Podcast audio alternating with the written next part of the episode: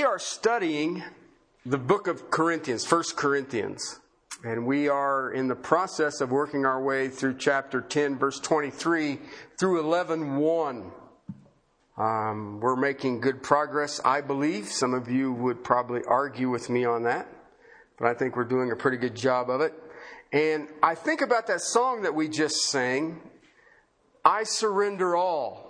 Um, the men's Bible study this morning, we were looking at uh, Haggai, where the Jews had come out of Babylonian captivity and had just been thrilled with their freedom and what has happened. And within a very short time, within five years, the things of God had become not necessary uh, freedom became the larger issue.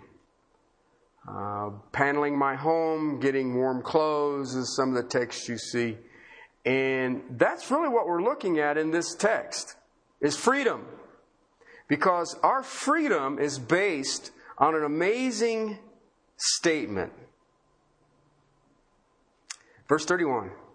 Whether then you eat or drink or whatever you do, do all to the glory of God.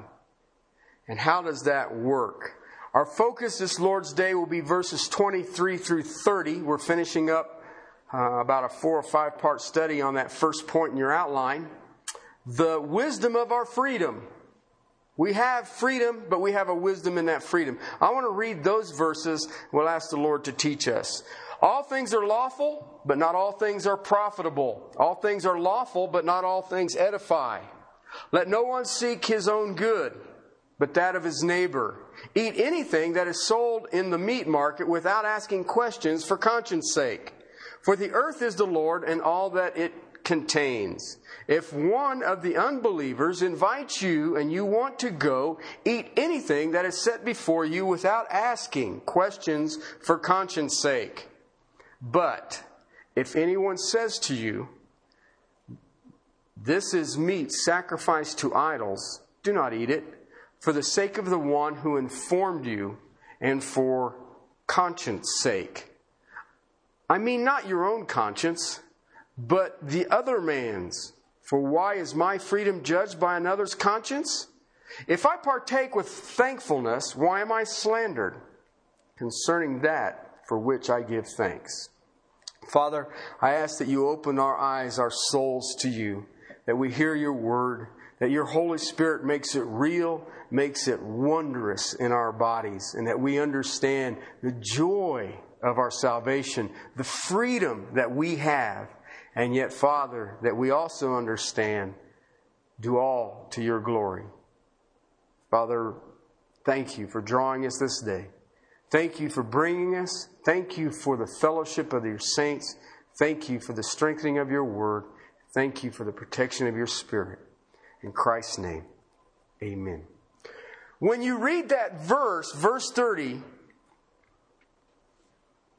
do I understand what it's saying? Or verse 31, I'm sorry. Do I understand what it says? Whatever I do, do I do for the glory of God?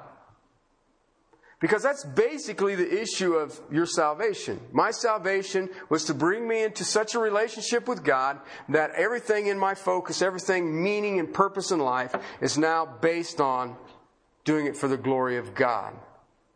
We are looking at understanding our freedom in Christ. That's what Paul's debate in the church in Corinth is. You need to understand something about the church in Corinth. It did not have a doctrinal problem.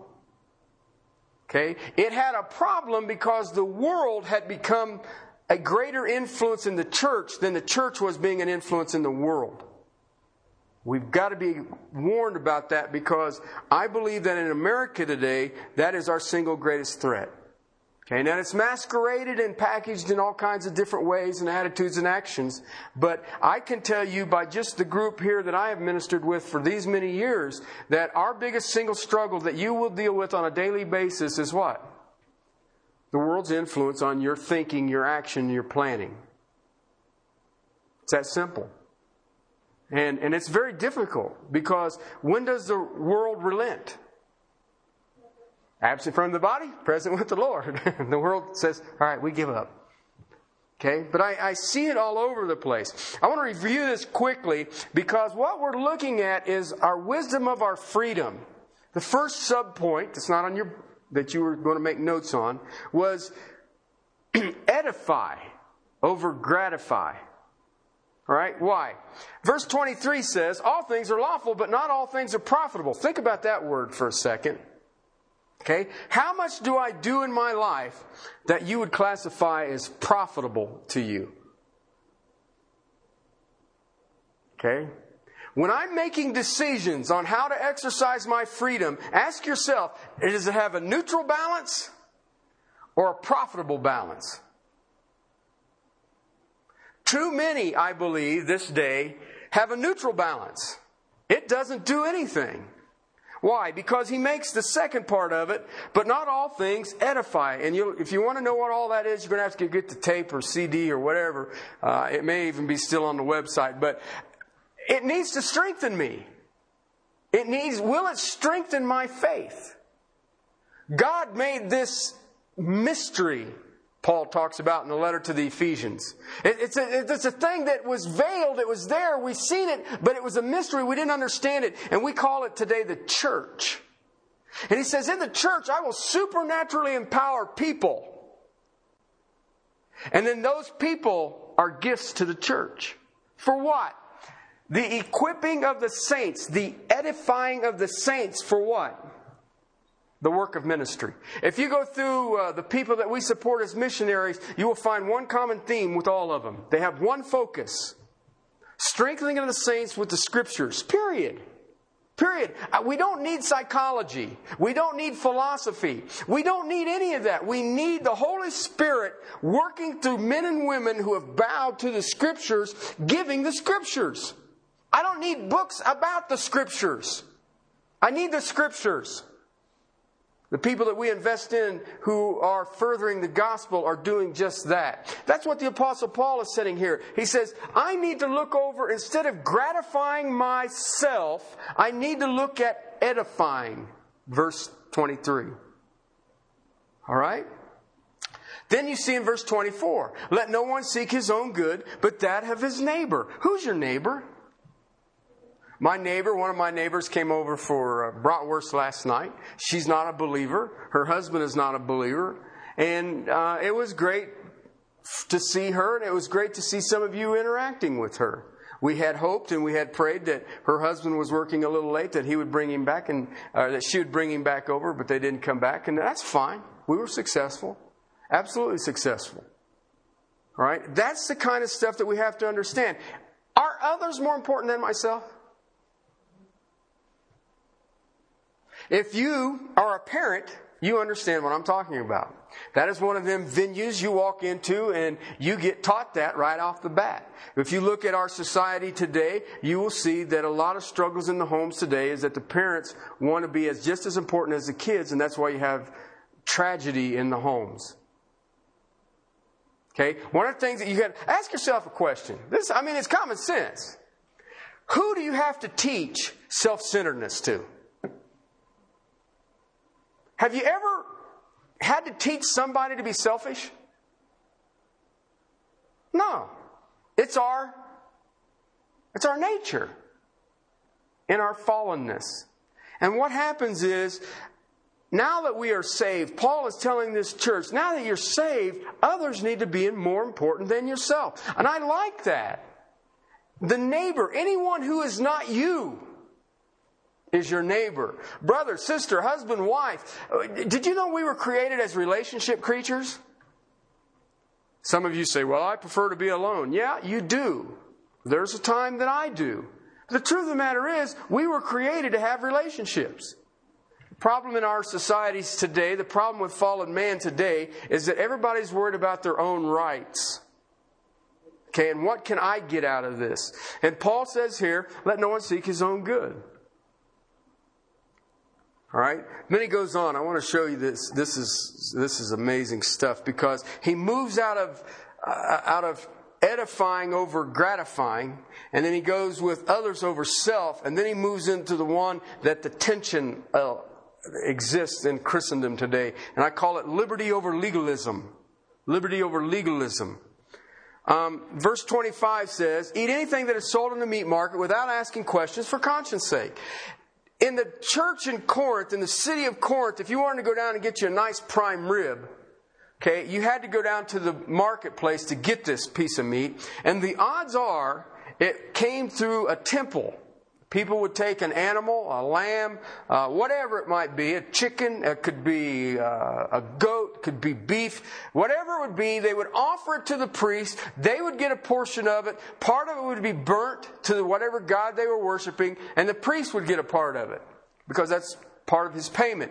Some priests had learned how to take that piece of meat and give it to a butcher to sell it so they could make more money.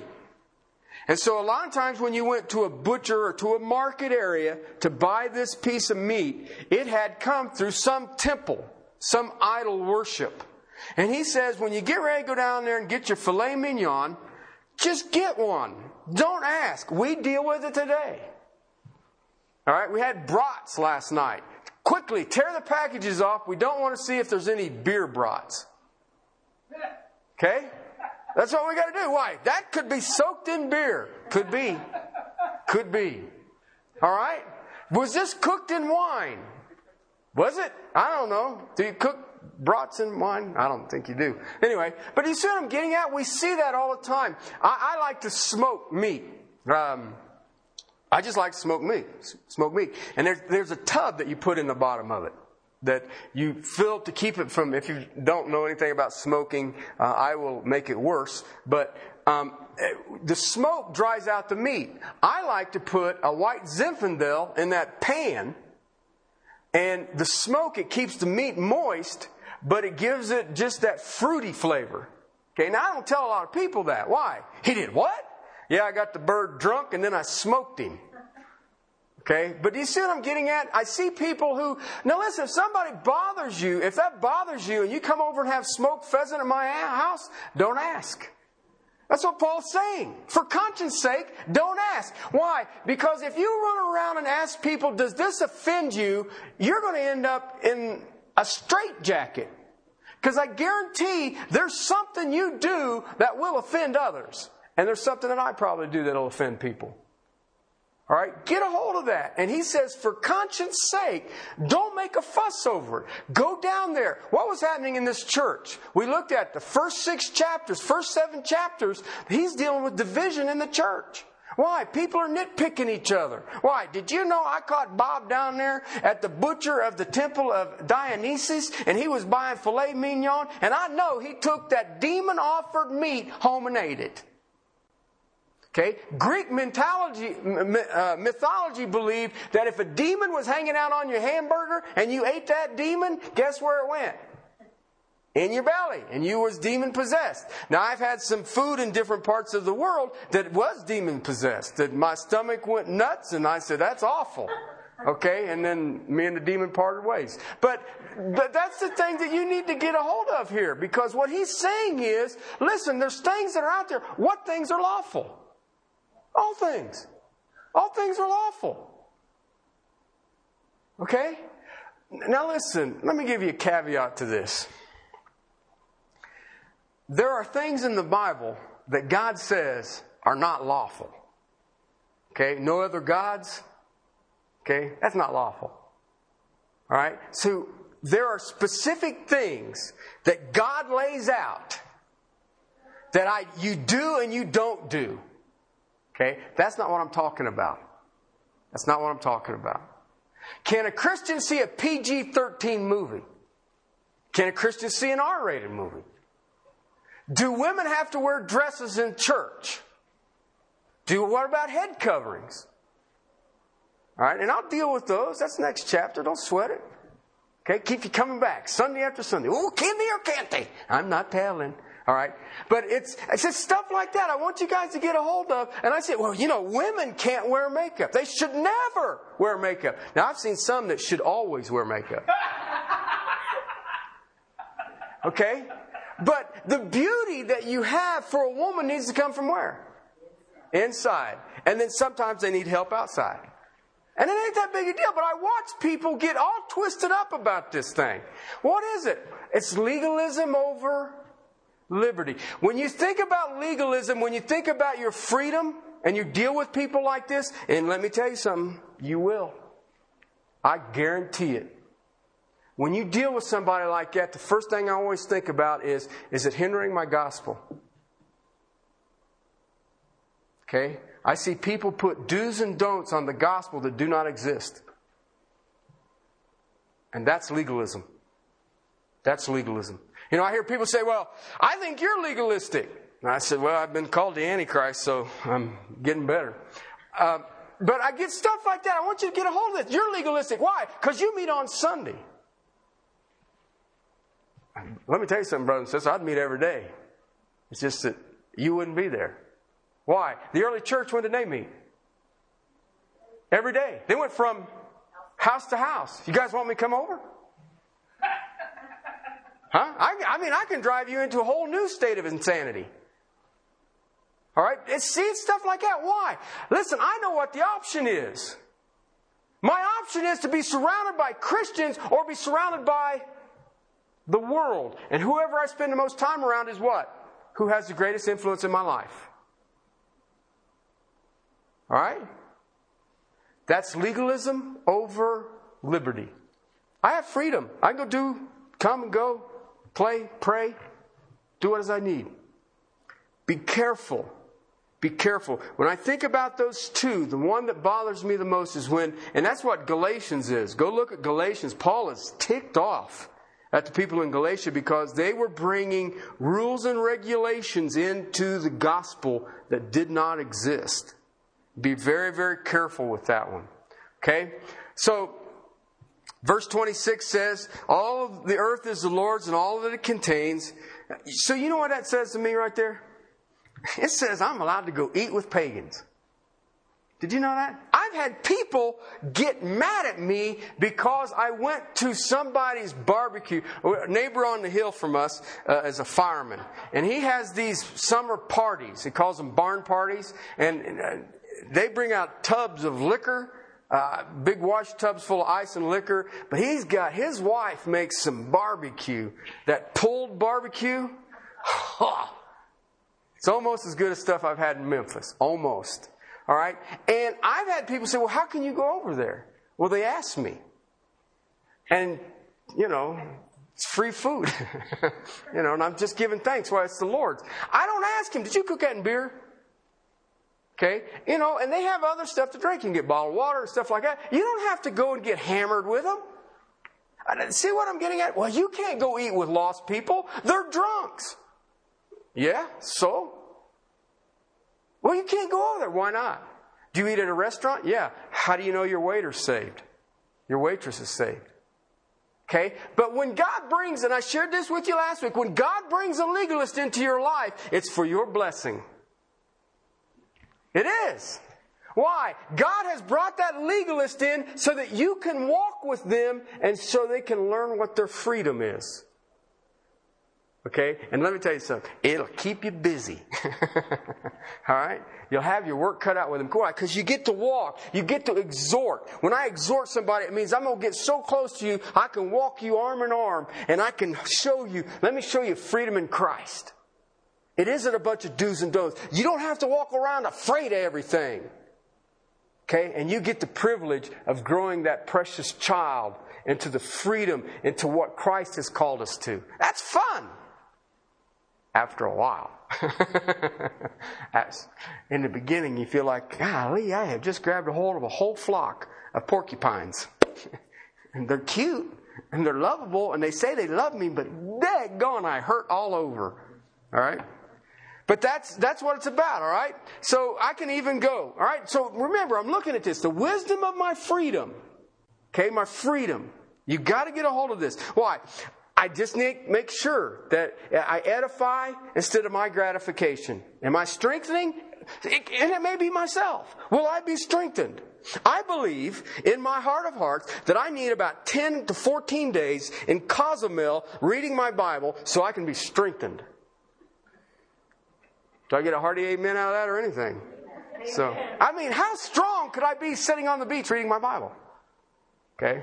I didn't get anybody by that, did I? Anyway, it's stuff like that. You've got to get a hold of this. I want you to understand this. Why? I don't, we don't need to be bickering with one another. We don't need schism. If you think that that saint is doing something wrong and you disagree with them, you know what? Walk with them.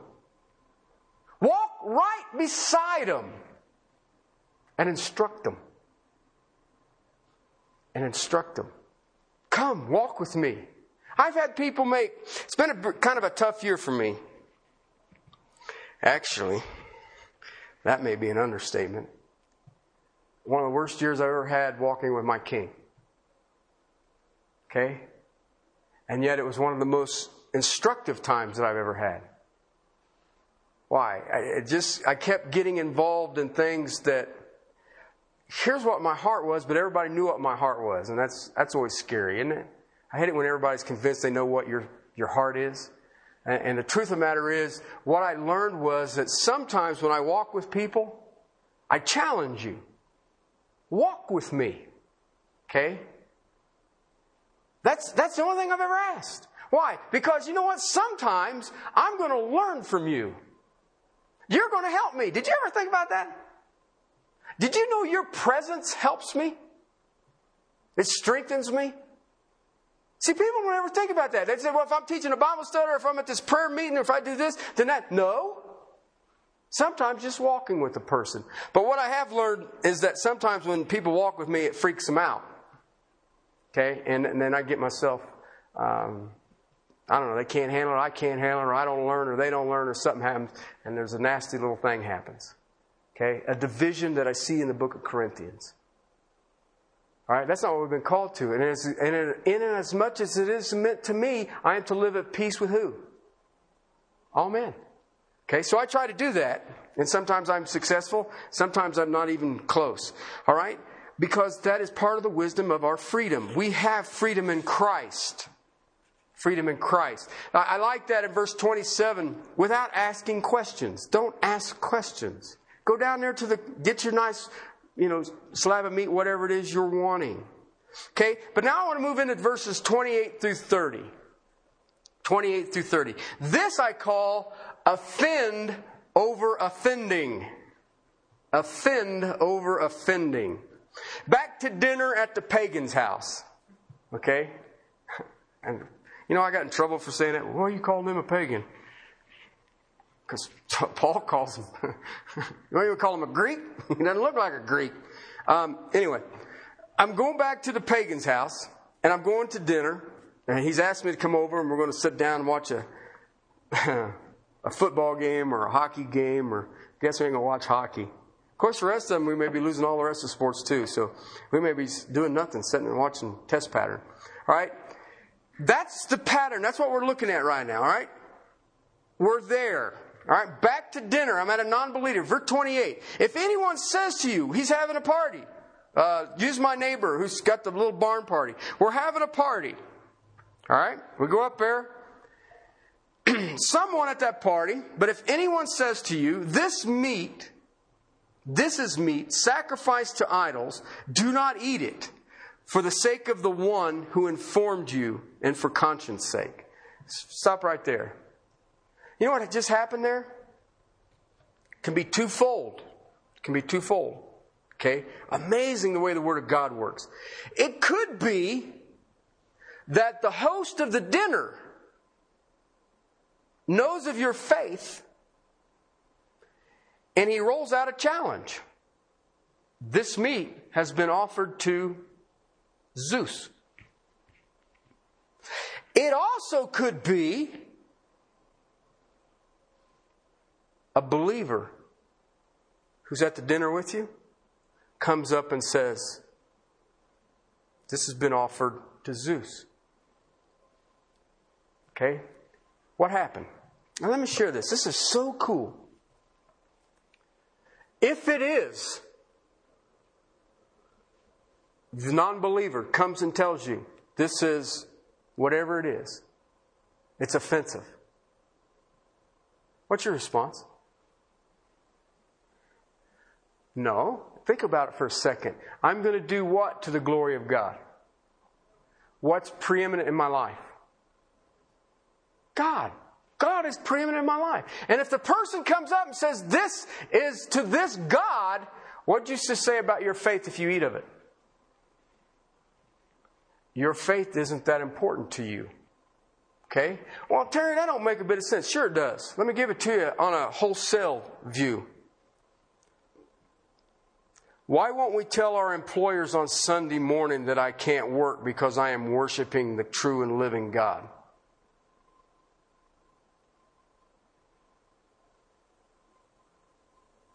Why won't I say that?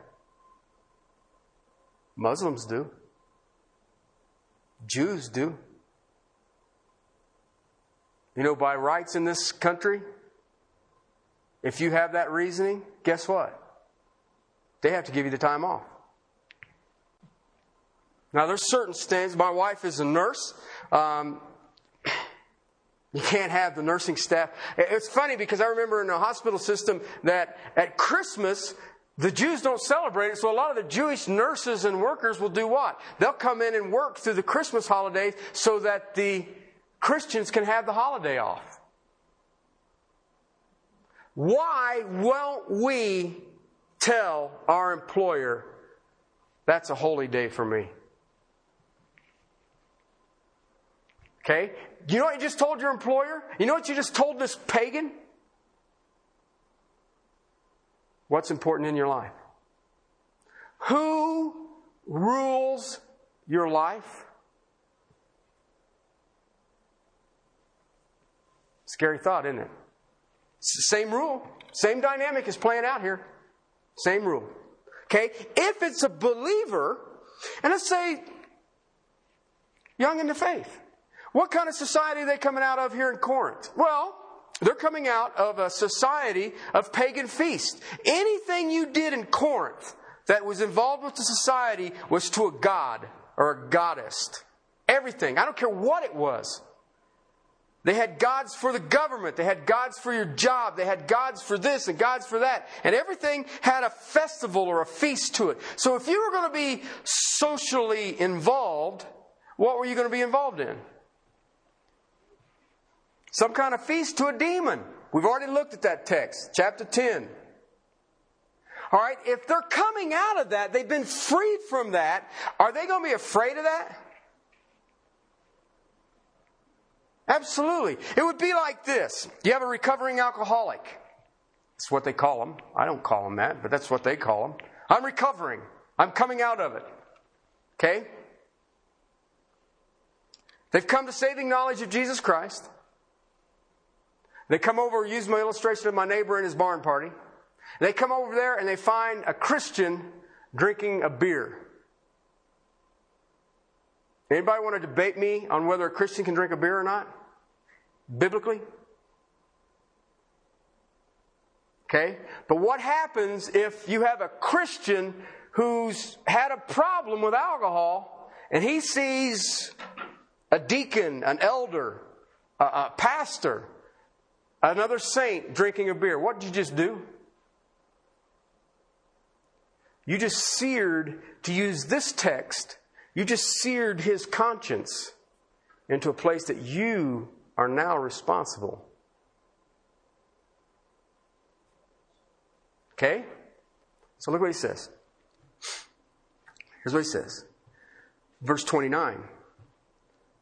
I mean not your own conscience but the other man's conscience. Okay? Why? Whether you eat or drink or whatever you do, do all to what?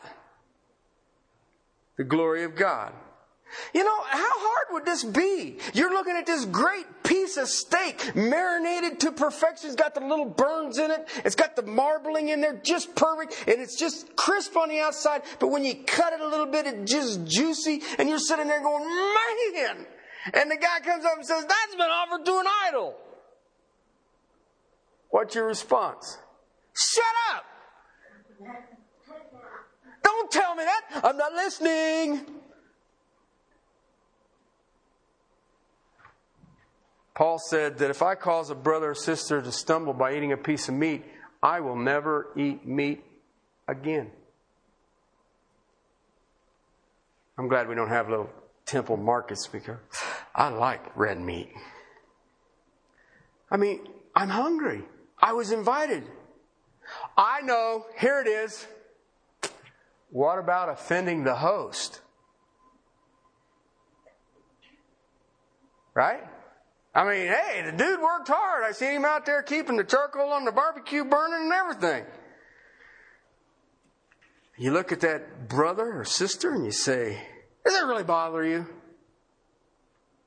Or do you look at him and say, Oh man, what kind of legalist are you?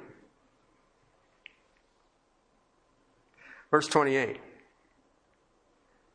This meat is offered, do not eat it, is Paul's response. For whose conscience sake? Whoever it was that notified you. Whoever it was that notified you. Don't eat it. Why? It's obvious at their point, if it's a believer, it's obvious at this point in their spiritual maturity, they can't handle it, and you don't want to be responsible for causing them to stumble. Why? Because God has brought that individual or them individuals into your life that you may walk them in spiritual maturity. Here's the thing that we, we have bought into in the church in America today, especially uh, uh, the Baptist. We are not here to convert people. Okay? We're not here to do that. We are here for one reason to make disciples, baptizing in the name of the Father, Son, and Holy Spirit, teaching them things that I taught you, and Lord, I'm with you always. That's what we're here for. What does that mean? Come walk with me. Well, I want to make you a disciple. I want to show you freedom. All right, so if God gives you one at a dinner party, what are you going to do with it? Ah, oh, man, is it such an opportunity? Why? If you've got a lost get, a lost host, and they have brought you there, and they see you and the, another Christian arguing over a piece of meat, what are you saying to that lost person? I think they must be Democrats and Republicans. What'd you just say? But if they see one say, if this offends you, I'll stop. What did you just say to that host? What did Jesus say? You will know them by this. What? Their love for one another. That guy took down the best ribeye that's ever been produced by man, and he refused it for his love for that guy. what faith they have. Because their faith has produced a love. Well, but I thought we were trying to win. Ain't we winning a lost? How, how will you greater win the lost?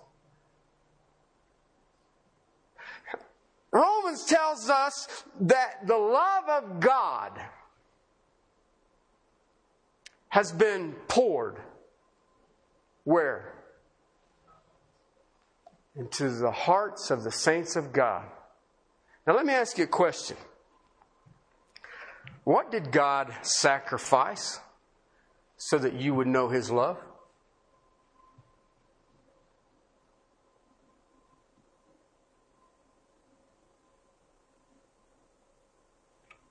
What would you sacrifice so that the lost would know God's love? See, the Corinthians had a problem with division, it was schisms. I mean, he gives you the good argument here. Verse 29. I mean, not for your own conscience, but for the others. Okay? Then he gives you that little phrase in there. For why is my freedom judged by another's conscience? I don't know. What, I, I, I'll confess. I don't know how many times I've used that. How dare they? And the word in the original language that is translated in New American Standard, judge, is condemned. You would condemn me for my freedom? Little legalistic, I'm telling you what, person. Okay, look what Paul says though. Look, look at his argument. I mean, this guy is phenomenal. Look what he says. If I partake with thankfulness, remember what he said? Verse 26? For the earth is the Lord and all is contained in it. What does that mean? It's all His. Let's eat. Yeah. Right? It's all His. And if I have partaken with thankfulness, then I love the New American Standard's got a wonderful translation. Why am I slandered? Why would someone say something like that to me concerning that for which I have given thanks? I thank God for it. God provided. I think it was cool. You know what? I think God brought me to this pagan's dinner so I can reach him with the gospel of Jesus Christ. How can I be thankful for being able to intervene in this man's soul? How can I be thankful for this that God has provided? How can I be thankful to God for opening this door for evangelism and be slandered for it?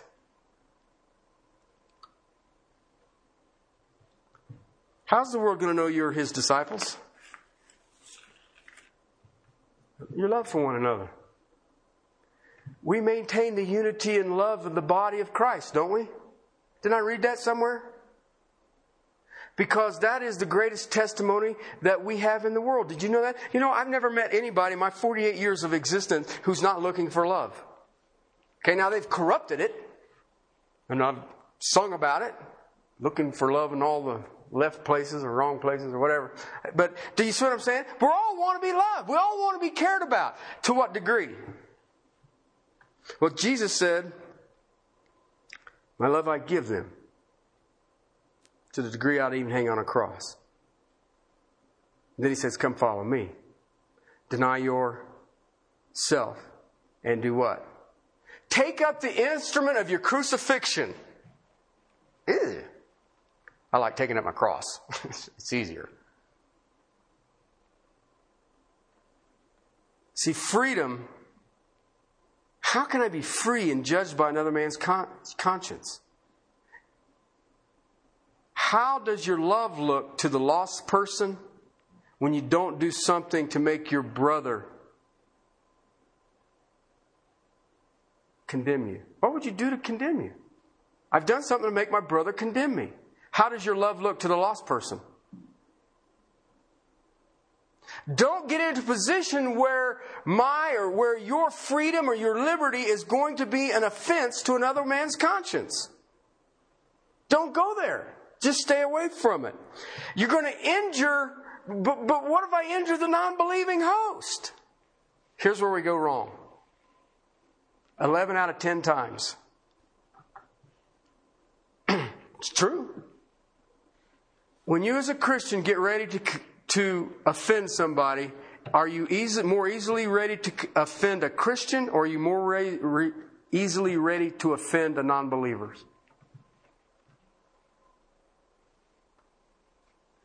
And we'll spiritualize it. They can handle it. They got the Holy Spirit. Won't we? That's what we do. They can handle that. Why? They got the Holy Spirit. They can do it. They re- well, they just need to read their Bible more. Uh, I haven't seen him in church in a couple of weeks, so there you go. How do you expect him to act?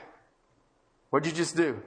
We have a tendency in Christendom this day to offend Christians quicker than we're willing to offend the lost. And Paul is saying that's not right. That's not how it's done. That's not what God's called us to. I will offend a non believer quickly before you offend a believer.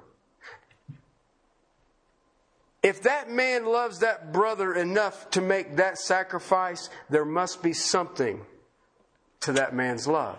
Listen, that's what the world's looking for. How much love does that person have, and are they willing to sacrifice it? Okay? I mean, it's just, it's funny because I watch, I was thinking about Matt and Shannon getting ready for marriage, and I can talk about them because they're not here. Um, well, I can. That's what it says in the Bible.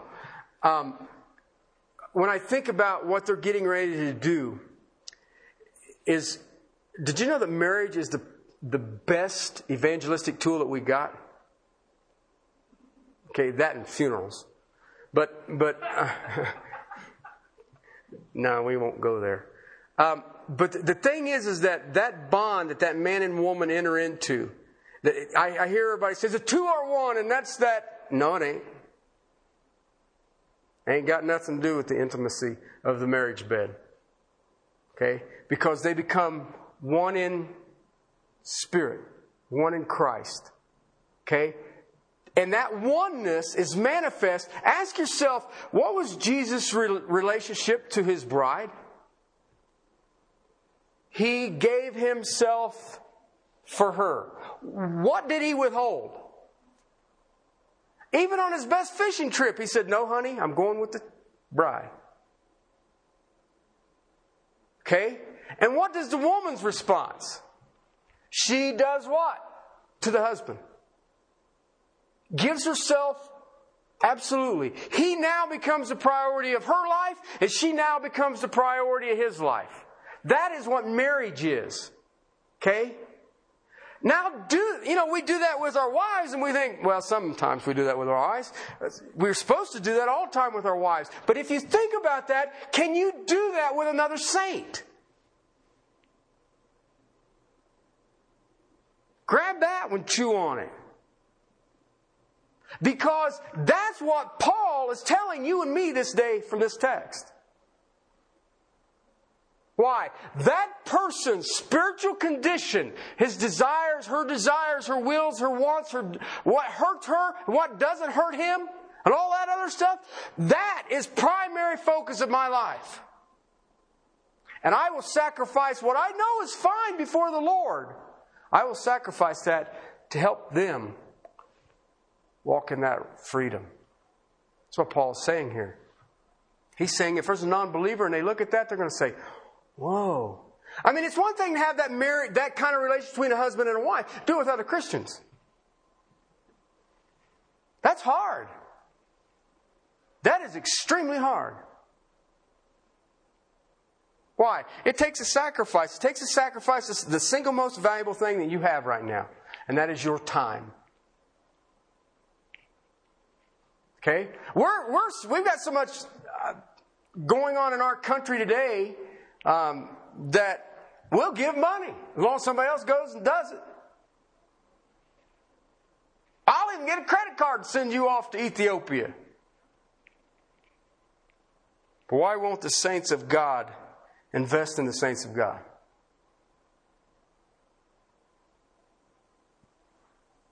And we'll offend a saint before we'll offend a lost person. Do you know that let me give you another practical, and I give you the first illustration of this.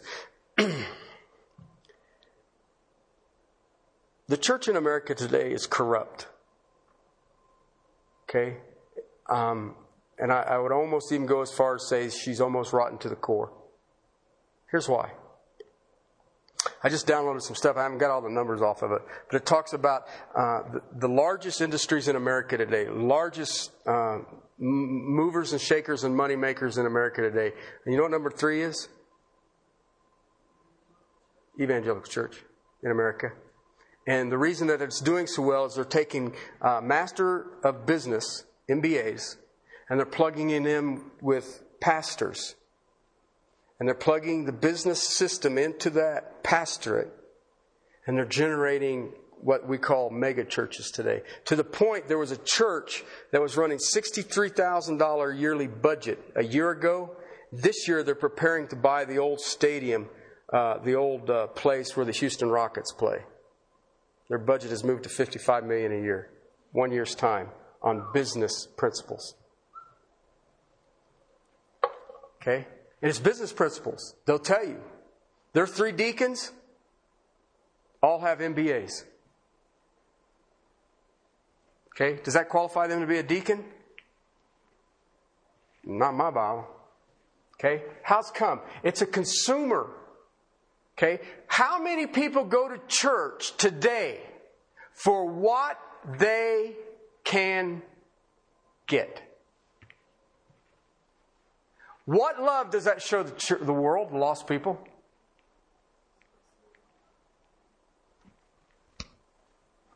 See what I mean?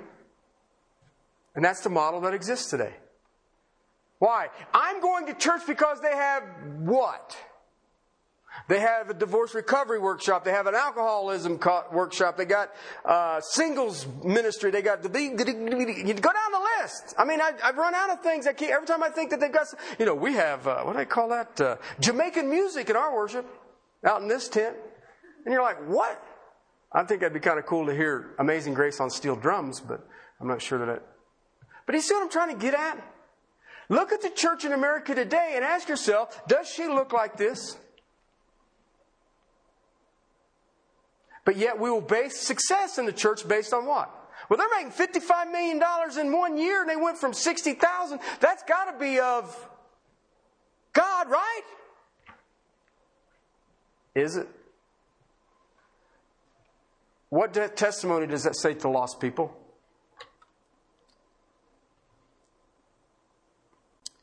Paul's points here in this text being thankful.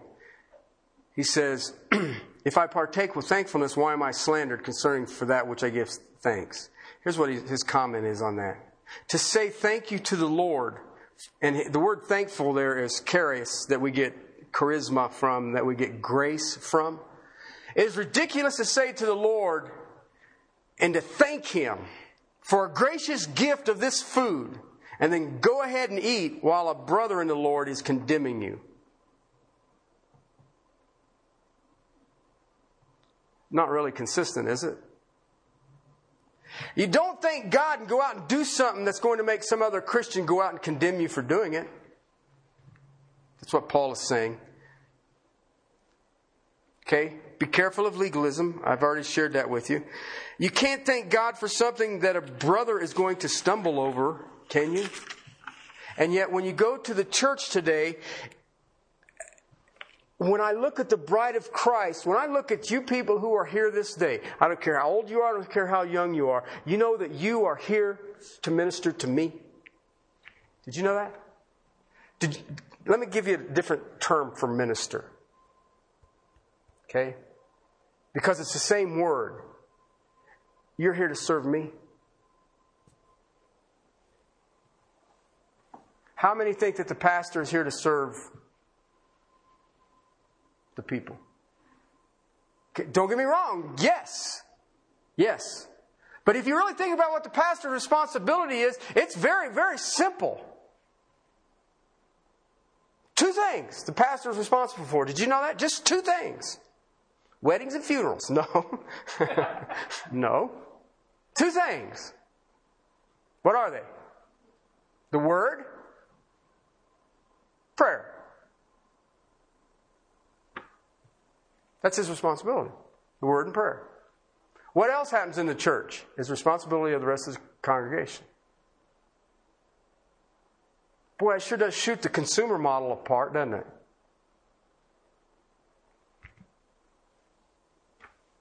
See how we've corrupted it? That's ter- terrible. Why? Who's more important? Okay? Take it from this perspective. When a lost person looks at the church today, who's most important in the church?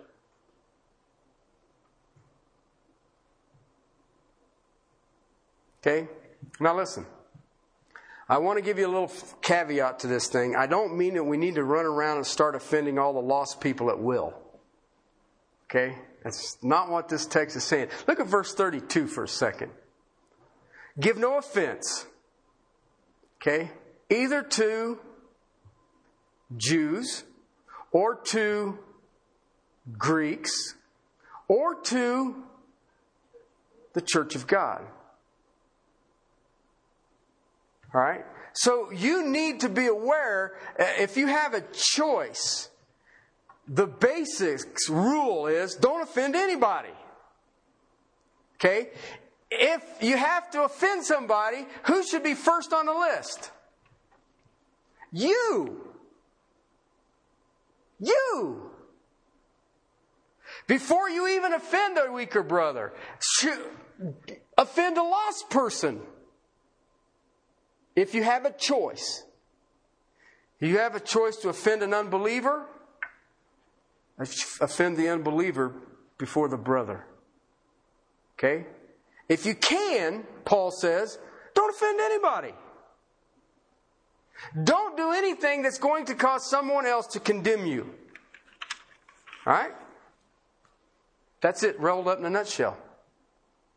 So, just in verses 23 through 30, you have wisdom of your freedom for this reason to do all for the glory of God. Why? Here's my wisdom edify over gratify. others over self, liberty over legalism, and offend over offending. Offend the non believer instead of offending the saint of God. Offend yourself before you offend anybody. That's the key to this. That's our freedom, brothers and sisters. Okay? You know what's really cool about it now? Everyone in this room has that knowledge. So you are now without excuse.